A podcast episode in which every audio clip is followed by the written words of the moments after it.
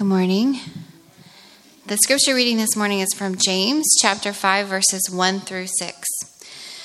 Now listen, you rich people, weep and wail because of the misery that is coming on you. Your wealth has rotted, and moths have eaten your clothes. Your gold and silver are corroded. Their corrosion will testify against you and eat your flesh like fire. You have hoarded wealth in the last days. Look, the wages you failed to pay the workers who mowed your fields are crying out against you. The cries of the harvesters have reached the ears of the Lord Almighty. You have lived on earth in luxury and self indulgence. You have fattened yourselves in the day of slaughter. You have condemned and murdered the innocent one who was not opposing you. This is the word of the Lord. Thanks be to God.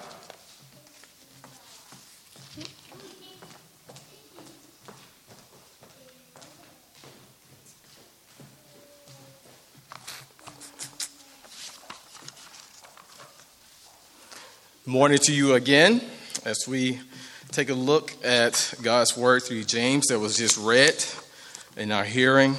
Uh, we indeed have been going through this wonderful letter that James wrote to the uh, Christians in dispersion throughout the known world during that time. And James writes about a lot of concerns, but one main thing that he has on his heart is that they love one another and learn how to fulfill that royal law of love to one another. And James is teaching them how to watch out for certain things, how to watch out for their own hearts in terms of favoritism, in terms of who looks the most appealing. He's teaching them how to look out that they will not um, have friendship with the world and become enemies of God. He's encouraging them to come under the grace of God saying that God uh, opposes the proud and gives grace to the humble. And James wants them to see as well, as we looked at last week, uh, that as they go about their business of being merchants, uh, to do the will of the Lord, to do what God requires of them. And so today we come and, and look at this passage. James gives uh, a warning, a warning about the perils and the challenges of the rich. And so we will take a look at that, but first, let's pray. Lord Jesus, we thank you for another opportunity to open up the bread of life, the bread that you feed us with day by day. Whether we sit down and sup from you through reading it and listening to you, whether we hear it through song, God, you speak constantly to our hearts by the power of your Spirit. And so it's fitting that we ask now, oh God, to speak to our hearts. We're listening, oh God. In your name we pray. Amen. Amen. Um, so, yes, as we come to this passage, we realize that James is coming with some uh, really uh, serious, a really serious tone and some, some hard language here. And he gives them a warning. It kind of reminds me of uh, I heard a story about someone who got pulled over by a state trooper, and uh, he, he was begging the state trooper, Sir, please, sir, please give, give me a warning. And the officer said to him, Hey, between here and DC, there have been eight warning, warning signs that we've given you. They're called speed limit signs. And so the Lord gives us warnings in all kinds of ways, right? Whether we're paying attention to them or not, but in this passage, you know, through James 5, 1 through 6, you know, the Lord is, he warns us about the judgment towards the rich. What's happening here? There's a misuse and abuse of wealth. People are being oppressed, and the purposes of God are not fulfilled in the world. That gets heaven's attention.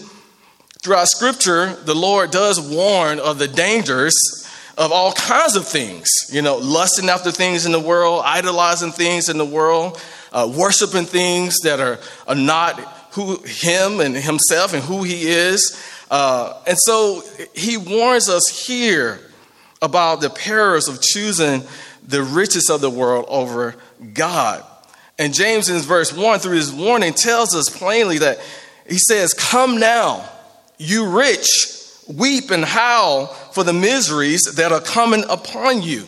Now, this invitation here is for the rich to consider the impending judgment to come. James commands them to cry and to do so with a loud voice for the coming pain and distress of Judgment Day. James uses here some of the language of the Old Testament prophets. They warn the people. They warn the people about the judgment that will come. Isaiah Isaiah 13, he tells the people, Well, for the day of the Lord is near, as destruction for the Almighty, it will come. In Hosea, we learn the same thing. They do not cry for me from the heart. This is God speaking, but they will wail upon their beds. For grain and wine, they gash themselves. They rebel against me. So, this is not the first time that James in this epistle addresses the rich. In chapter 1, we remember he urges the rich to boast in their humiliation. Like, boast in that humbling humiliation. Boast in your reduction to a lower position because you're used to being so high. You will fade away in your pursuits if you're not careful. In chapter 2, James says, Are not the rich ones who oppress you and the ones who drag you into court? Are they not the ones who blaspheme the honorable name by which you were called? So the rich are turning up the heart of those in the community, and they were known for their greed. One scholar notes this. He says, This was a class of people frequently criticized in the Old Testament, which carried on to the New Testament as well. And all throughout Jewish literature and the Greco Roman world, they were criticized for their greedy acquisition of land because that meant more riches. They were criticized for their exploitation of those forced to work on the land for them. But you know, you come to this passage and you notice something that James singles out the rich. It's like, are these rich people believers in the community? Are they unbelievers in the community? Who are the rich? Some scholars say they are not Christians, some say that they are. Nevertheless, James explains this to us here so that we all can hear about the dangers of what it means to have possessions and the dangers of being tempted to put those possessions first in your life before God. So, whether he's talking about believers or non believers, this is for Christians too. Now, is the Lord opposed to wealth? The, the giver of all, is he opposed to that? Biblically speaking, the Lord is not opposed to wealth in the life of believers. We think about believers that did have wealth throughout biblical times, like Abraham, like David, like Solomon, like Joseph, Joseph of Arimathea, and many others that we can name off. So, therefore, the, the rich are not condemned in this passage for their wealth, but for their sinful use of their, of their wealth. It's the sinful use of it. But what is God's purpose of wealth? What's God's purpose of wealth? I think he answers this in 1 Timothy chapter 6. Paul encourages Timothy to charge the rich not to be prideful, not to be haughty, not to set their hopes on the uncertainties of riches, but on God, who richly provides us with everything to enjoy. Every time I read that, I, I, am just stumped. God provides everything for us to enjoy. He richly provides this as our hearts are set upon Him. I would say, only can we truly enjoy what He's given us. Paul goes on to state that the rich are to do good, to be rich in good works, to be generous, to be ready to share what they have. They're to be ready to store up treasure for themselves as a good foundation for the future so that they may take hold of that which is truly life. So, as we set our hope on God, the purpose of the riches that we have is for our enjoyment. But God has to be the center. Along with everything else in our lives, it's for our enjoyment. enjoyment. God richly provides for us. Our riches are for the good works and for generosity, for helping others, for helping others to flourish. That's the beauty of God. True treasure is stored up that is centered around the life and purposes of God. This is not always the case and wasn't in this community as we saw. Folks being taken advantage of, folks being oppressed. So, in what areas does the Lord warn the rich in this passage? We see that the Lord rebukes them of self, selfish hoarding of their wealth. The Lord rebukes them of defrauding and cheating workers.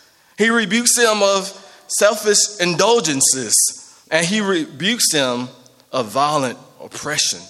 It's all right there in the text. James, James addresses selfish hoarding in verses 2 and 3. He says, Your riches have rotted, and your garments are moth eating. Your gold and silver have corroded, and the corrosion will be the evidence against you and will eat your flesh like fire. You have laid up treasure in the last days. James tells the rich that their possessions will not last. They believe that all things will last for them, all things will go well. But their riches have an expiration date. The crops from the, their harvest will rot and decay. The clothes made from the animal skin will be consumed by moths who feast on the protein from the very animal skin that they wear.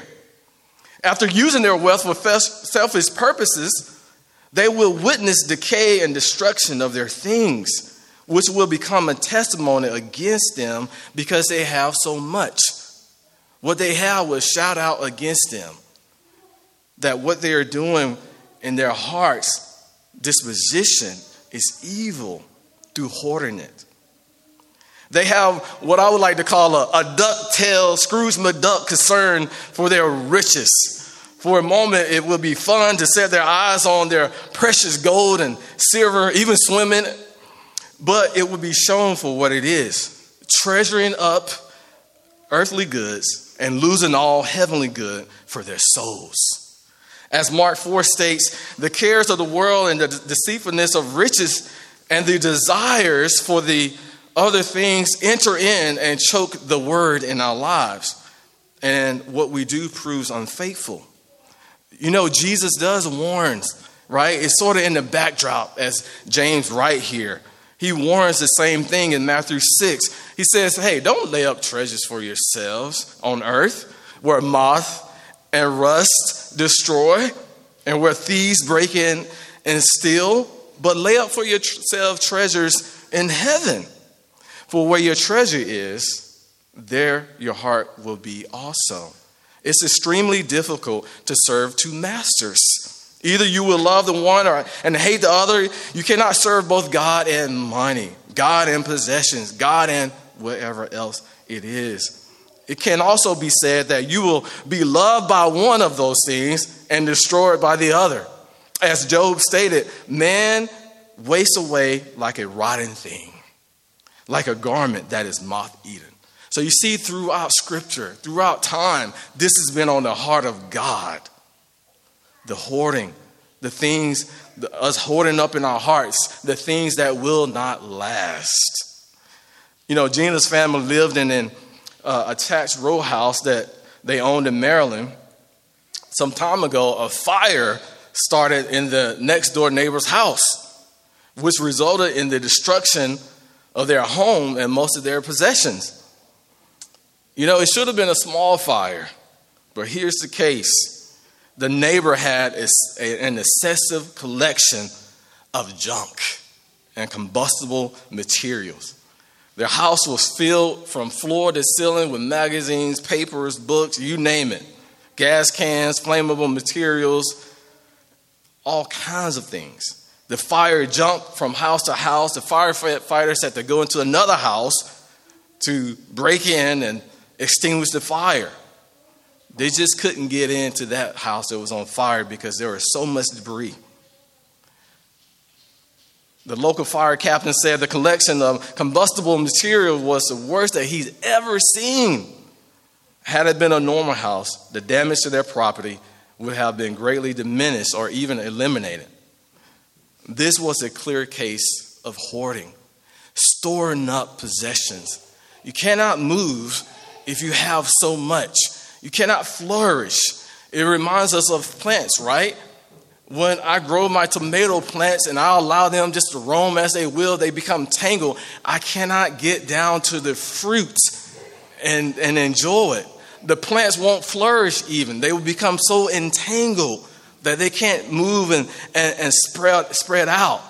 In some places in America, it's like that, right? We live in the wealthiest country in the world. There are a lot of things that we accumulate. We have so much that we can't even begin to give it all away. Some may feel guilty about this, about what they have, because they realize they can't get rid of it. There's something about the disorder of hoarding that even though you see it, you don't believe that it's too much in your life. Time can be something that we hoard. Maybe you're an introvert and you need some time to yourself, but you use that as an excuse. It's like, I got to have more time than anybody else to do the things that I need to do when God may be calling you or me to branch out more, to give my time away for other purposes in the kingdom, for building relationships, for volunteering, for doing other things. There are all kinds of things that we hoard in our lives and stuff our hearts, hearts with. But God is calling us, hey, do you want to be on fire? If not, let's give some of those things up. Let's loosen the grip on those things. And this is what James rebukes the wealthy of, of their hoarding, storing up treasures for the day of judgment. He also rebukes them of their fraudulent activity. They are cheating other people. He says, Behold, the wages of the laborers who mowed your fields, which you kept back by fraud, they're crying out against you. The wages and the cries of the harvesters have reached the ears of the Lord of hosts. James is calling his listeners to closer consideration and contemplation of how the rich are exploiting them, defrauding them, deceiving them in their community. The rich have turned deaf ears to the workers' cries for, in, for justice, to pay what they owe. But God hears. God hears. The volume of his ears is turned up towards those who are being oppressed. God hears. God always hears those who cry out for him. We remember the Israelites in Exodus down in Egypt. They groaned because of their slavery. They cried out for help. The Lord rescued them. He heard their cry. He sent the deliverer. He sent the mediator. God protected them from the enemy that pursued them. God delivered them to himself. God hears the cries of the oppressed when the rich want to hold back what they owe them so that they can gain more. You know, as a young man, Steve purchased a house in D.C when he moved out, he decided that he was going to be the best landlord ever. And he was. He, he got some tenants that didn't pay him for a few months. They had every excuse as to the reason they were holding back what they owe him. Every excuse. And then after several months, Steve had to take them to court to get what they owed him. And Steve's lawyer explained the situation to the judge, and then the, the tenants then put a large plastic bag on the table and said, they said, I have the rent money right here. It was filled with rent money for, for the last seven months. They were holding back what they owed, hoping to get away with cheating, committing fraud. There are times when it's indeed difficult to pay back what you owe. I remember having a, a small loan for my graduate studies. When the grace period ended, it was time for me to pay up, but I didn't have any money. So I had to extend that grace period. So I was in a dilemma, catch 22. They probably felt robbed because I didn't have the money to pay them, but I felt robbed too because the interest was racking up. How often do we withhold what we owe?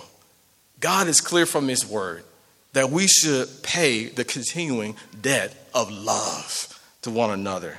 There are many ways that we can express this debt of love. You see, the harvesters, they needed the rich to pay up because it depended on whether they would live or die. It depended on whether or not their families would eat. In, these, in this royal time, with the people de- dependent on those wages so they can feed their families. But through deceitful planning, the rich have decided that their greed is more important than being fair to those that work for them. James rebukes them for their selfish hoarding, their fraudulence, and even their selfish indulgence. We see that in verse 5. James says, Hey, you lived on the earth in luxury and in self indulgence. You have fattened your hearts in a day of slaughter. James discloses further about their personal lives. They have this insatiable appetite to enrich their own hearts through being selfish, through indulging themselves, to treating themselves like vacation is all the time. They love the nice things, they fill up their lives with them. And they have more and more excessive living. They're living for their own pleasures and not for the will of God. Their greed is never ending. The whole of their hearts is never filled. It's meant for God anyway. So instead, they enlarge themselves through their hearts, their mind, their bodies, their souls with the pleasures of the world in every way. And it shows up in their lives, in their bodies. It shows up. It looks as if they have become a, a, a calf fattened for slaughter. They're ripe for the final judgment of God. Have you ever been there? Have you ever been in that place where you go through a period of life, you're just in self-indulgent. Everything that feels good, you're just piling it on. No matter if it's food or just living lavishly, you just feel like, I, I just want to fill it up. Sometimes it's pain behind that. Sometimes it's pain that you're trying to cover up and to get through. Other times it's just the enjoyment of, of the fleeting pleasures. Whether, whether it's that or anything else, it's a, it's a need to fulfill something that only God can fulfill. And that's what James is writing about. These rich landowners like leading this lavish lifestyle that's all about themselves. And this is the warning to the Christian community that, hey, look, God is ready to judge those who want to live in this way and not before Him. How do we leave room for God in our lives? That becomes the question. A friend of mine whose life is extremely busy, a husband has a restaurant and, and they're doing really well. They have five children. She said, I have to wake up at 6 a.m. every morning in order to spend time with God. If I don't do that, I don't have direction for my day. You see how God has been gracious to help her to see that your need is for me. Your self care is centered around spending time with me. It's, it's not easy to make a plan and keep it, though. We all have done that before. It's not easy. We need the Lord's help, we need His grace. Only the Lord can turn our hearts to look past the temptations to escape our pain and, and discomfort in this life so that we are not tempted to give in to a life of self indulgence, that we're not tempted to be and look like the world instead of learning instead learning how to be rich in God. So they're not the only one living lavishly. They're doing other things as well. They're committing acts of violence against the innocent. The Lord rebukes them for this in verse 6. James says, You condemn and murder the righteous person, the innocent person. He does not resist you. In Luke 6, we learn that Jesus says, Hey, judge not, and you will not be judged. Condemn not, and you will not be condemned. Forgive, and you will be forgiven. Give, and it will be given you. For the, with the measure you use it will be measured back to you. You see, the cruel treatment that the rich is extending to those that are living by faith will return to them. if they don't repent and turn from their ways. The righteous humble themselves, receiving the grace that God has promised. Moses spoke to this in Deuteronomy 24. You shall not oppress a hired worker who is poor and needy, whether he is one of your brothers or one of the sojourners who are in the land without, within our towns. You shall give him his wages on the same day before the sun sets, for he is poor and counts on it. Lest he cry out against you to the Lord and you be guilty of sin. The daily wage meant so much. Poor people literally could die. That's probably what that means right here that they are murder- murdering the righteous person. Withholding their wages could mean that they starve to death when they're so desperate for that wage for that day. Whether through fraud or harm of others, the rich have destroyed the lives of the faithful and the innocent. They have become easy targets of blame for them and perverted treatment. The righteous person, they don't seek revenge. They are reminded of God's word that says, Vengeance is mine, I will repay, says the Lord. They're not trying to be overcome by evil, but overcoming evil with good. You know, one day with Geo in the passenger seat, I drove off slowly from the house. We came to the first stop sign, and I pulled over to connect my phone to Bluetooth for our favorite songs. It was a beautiful Saturday morning. We were just taking our time. We came to the traffic light right there at the end of Decatur at Georgia Avenue, and there were at least three cars in front of us. All of a sudden, a cyclist came out of nowhere and looked in my window.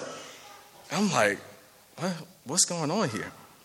And then he unloaded on me with violent, condemning words that were too much for a nine year old to hear. All I can think about in that moment was giving my eyes, my undivided attention for his sake, for my sake, for Geo's sake. I'm not sure what happened to him and why he did that. Maybe I, I was slow, too slow on the road that morning or something. I, I'm not sure. But even as I was calm, cool, and collective, inside though, I was tempted in my mind with the things that I could do to retaliate. The Lord helped me that morning. The Lord helped me not to avenge myself through that violent attack. The Lord helped me to model something for my son that I, if he wasn't there, I don't really know how I would have did. It was so violent violently towards me. But God, God gave me grace in that moment. Perhaps the more powerful a person becomes, the easier it is for them to believe that they can commit violent crimes and get away with it. They start to believe that another person's body belongs to them. They start to believe that they're so powerful that they can grab them in the face. They start to believe that they can touch their body parts that they can do what they want to do with them, not realizing that they're heaping up abuse on the person that has trusted them to be a friend, to be a protector, to be a government official. There may be other challenges in the workplace of unethical behavior that is not overlooked but expected. Whatever the situation, we must heed the warning of the, of the rich and not commit these acts of violence against ourselves or any unethical means to others or do any kind of vicious acts. But see, in order to withstand that, we need the Lord's help. We need His grace. We need God to soften our hearts and to begin to see where this person is. We need Jesus. We need Jesus. He is the righteous one from God who was innocent of all sin. His violent oppressors literally put him to death, set his life on fire. They were jealous of Jesus. They wanted all the glory for themselves. They wanted the people to look up to them. They wanted to be the wisest. They knew a lot about God, but they didn't know God. Through their wealth and influence, they constructed a plan to put Jesus on the cross, crucify him. With Jesus out of the way, they can continue going and having the important seats and not feeling convicted about the indulgence of their lifestyles. And Jesus said to Peter when they came to get him to, to arrest Jesus, Peter cut off the ear of the soldier. Jesus put it back on. Jesus looked at Peter and said, Do you think that I cannot appeal to my Father? And he will at once send me more than 12 legions of angels. This is the Lord. This is his heavenly host in which he can dispatch at any times. The misery that was supposed to go to us landed on Jesus on the cross. The treasure of heaven was mocked. He was flawed. He got the 40 lashes minus one. It was the fraudulent act of these rich rulers that put him on the cross. Jesus cried out to his father, My God, my God, why have you forsaken me? The Lord of hosts had already acted swiftly to bring judgment on Jesus. His cry to heaven was too late, it didn't reach the ears of the Lord of hosts. We learn through 2 Corinthians 8 For you know that the grace of our Lord Jesus Christ, that though he was rich, yet for your sake he became poor, so that you, by his poverty, might become rich. The righteous was condemned for the unrighteous to bring you to God. Christ suffered once for sins, the righteous for the unrighteous, so that we can learn to live like Him, so that we can let go of the fleeting pleasures of this world, so that we can let go of the power that God gives us, maybe in our workplaces, maybe in our homes, maybe in our families, so that we can learn how to come under and serve and love people that are in our care so that we would not be charged with oppressing those that are poor, that we will not be charged and looking down on others that are not like us, that look different from us, so that we will not buy into the narrative of our day that one racial group is more important than another, so that we can be the family of God together, eye to eye with one another, seeing that wow, we all have the riches of Christ together. That we all are bankrupt without the riches of Christ. That we all receive the grace of God together. And that it is Christ who is able to help us to heed the warning that James has given to the rich right here so that we can warn those that are rich and, and, and have short sightedness in our lives so that we can be the ones to become the aroma of the gospel of grace for the sake of drawing men to Christ through our lives. We're praying that God would do this in our lives and through us. So, like all of us, the invitation to wholehearted following Christ can be hard for those that are rich and have their heart set upon another treasure. Jesus warned of this. It's easier for a camel to go through the eye of a needle than for a rich man to enter into the kingdom of heaven. The Lord awarded Solomon with wisdom for the purpose of leading God's people, and he gave Solomon something that he didn't even ask for riches. The riches were for God's purposes in the world. Solomon, after after living for some time, became half hearted towards God and he turned to idol worship. We do not have to watch, we do have to watch our lives and heed the warning that the Lord has given us. A rebuke is gracious coming from the Lord. That means judgment hasn't happened. Many kings were buried with their hoarded possessions, which we have dug up and stored in museums for all to see because those treasures are speaking against them, of how they lived apart from God and believed that they would have those treasures after death. Some of them may have cheated their workers in order to gain more. In the end, we now see that it was just fraudulent activity. It was just hoarding up something that they can't take with them. It was hoarding up something that will not last. God gives us true treasure that lasts. How many of the people along the way did the rich condemn and commit violent acts towards? Heaven hears and heaven knows. We must be warned the treasures in this life will face decay and destruction. They pale in comparison to the true treasure we have stored up in heaven, namely Jesus Himself. He's coming back, and He's coming back soon. Are you ready? Let's pray. Jesus, thank you for your great grace. God, we bow our hearts to you and all that we have. God, help us to be rich in love towards one another. Help us be rich through the grace of Christ that you have given us. In your name we pray.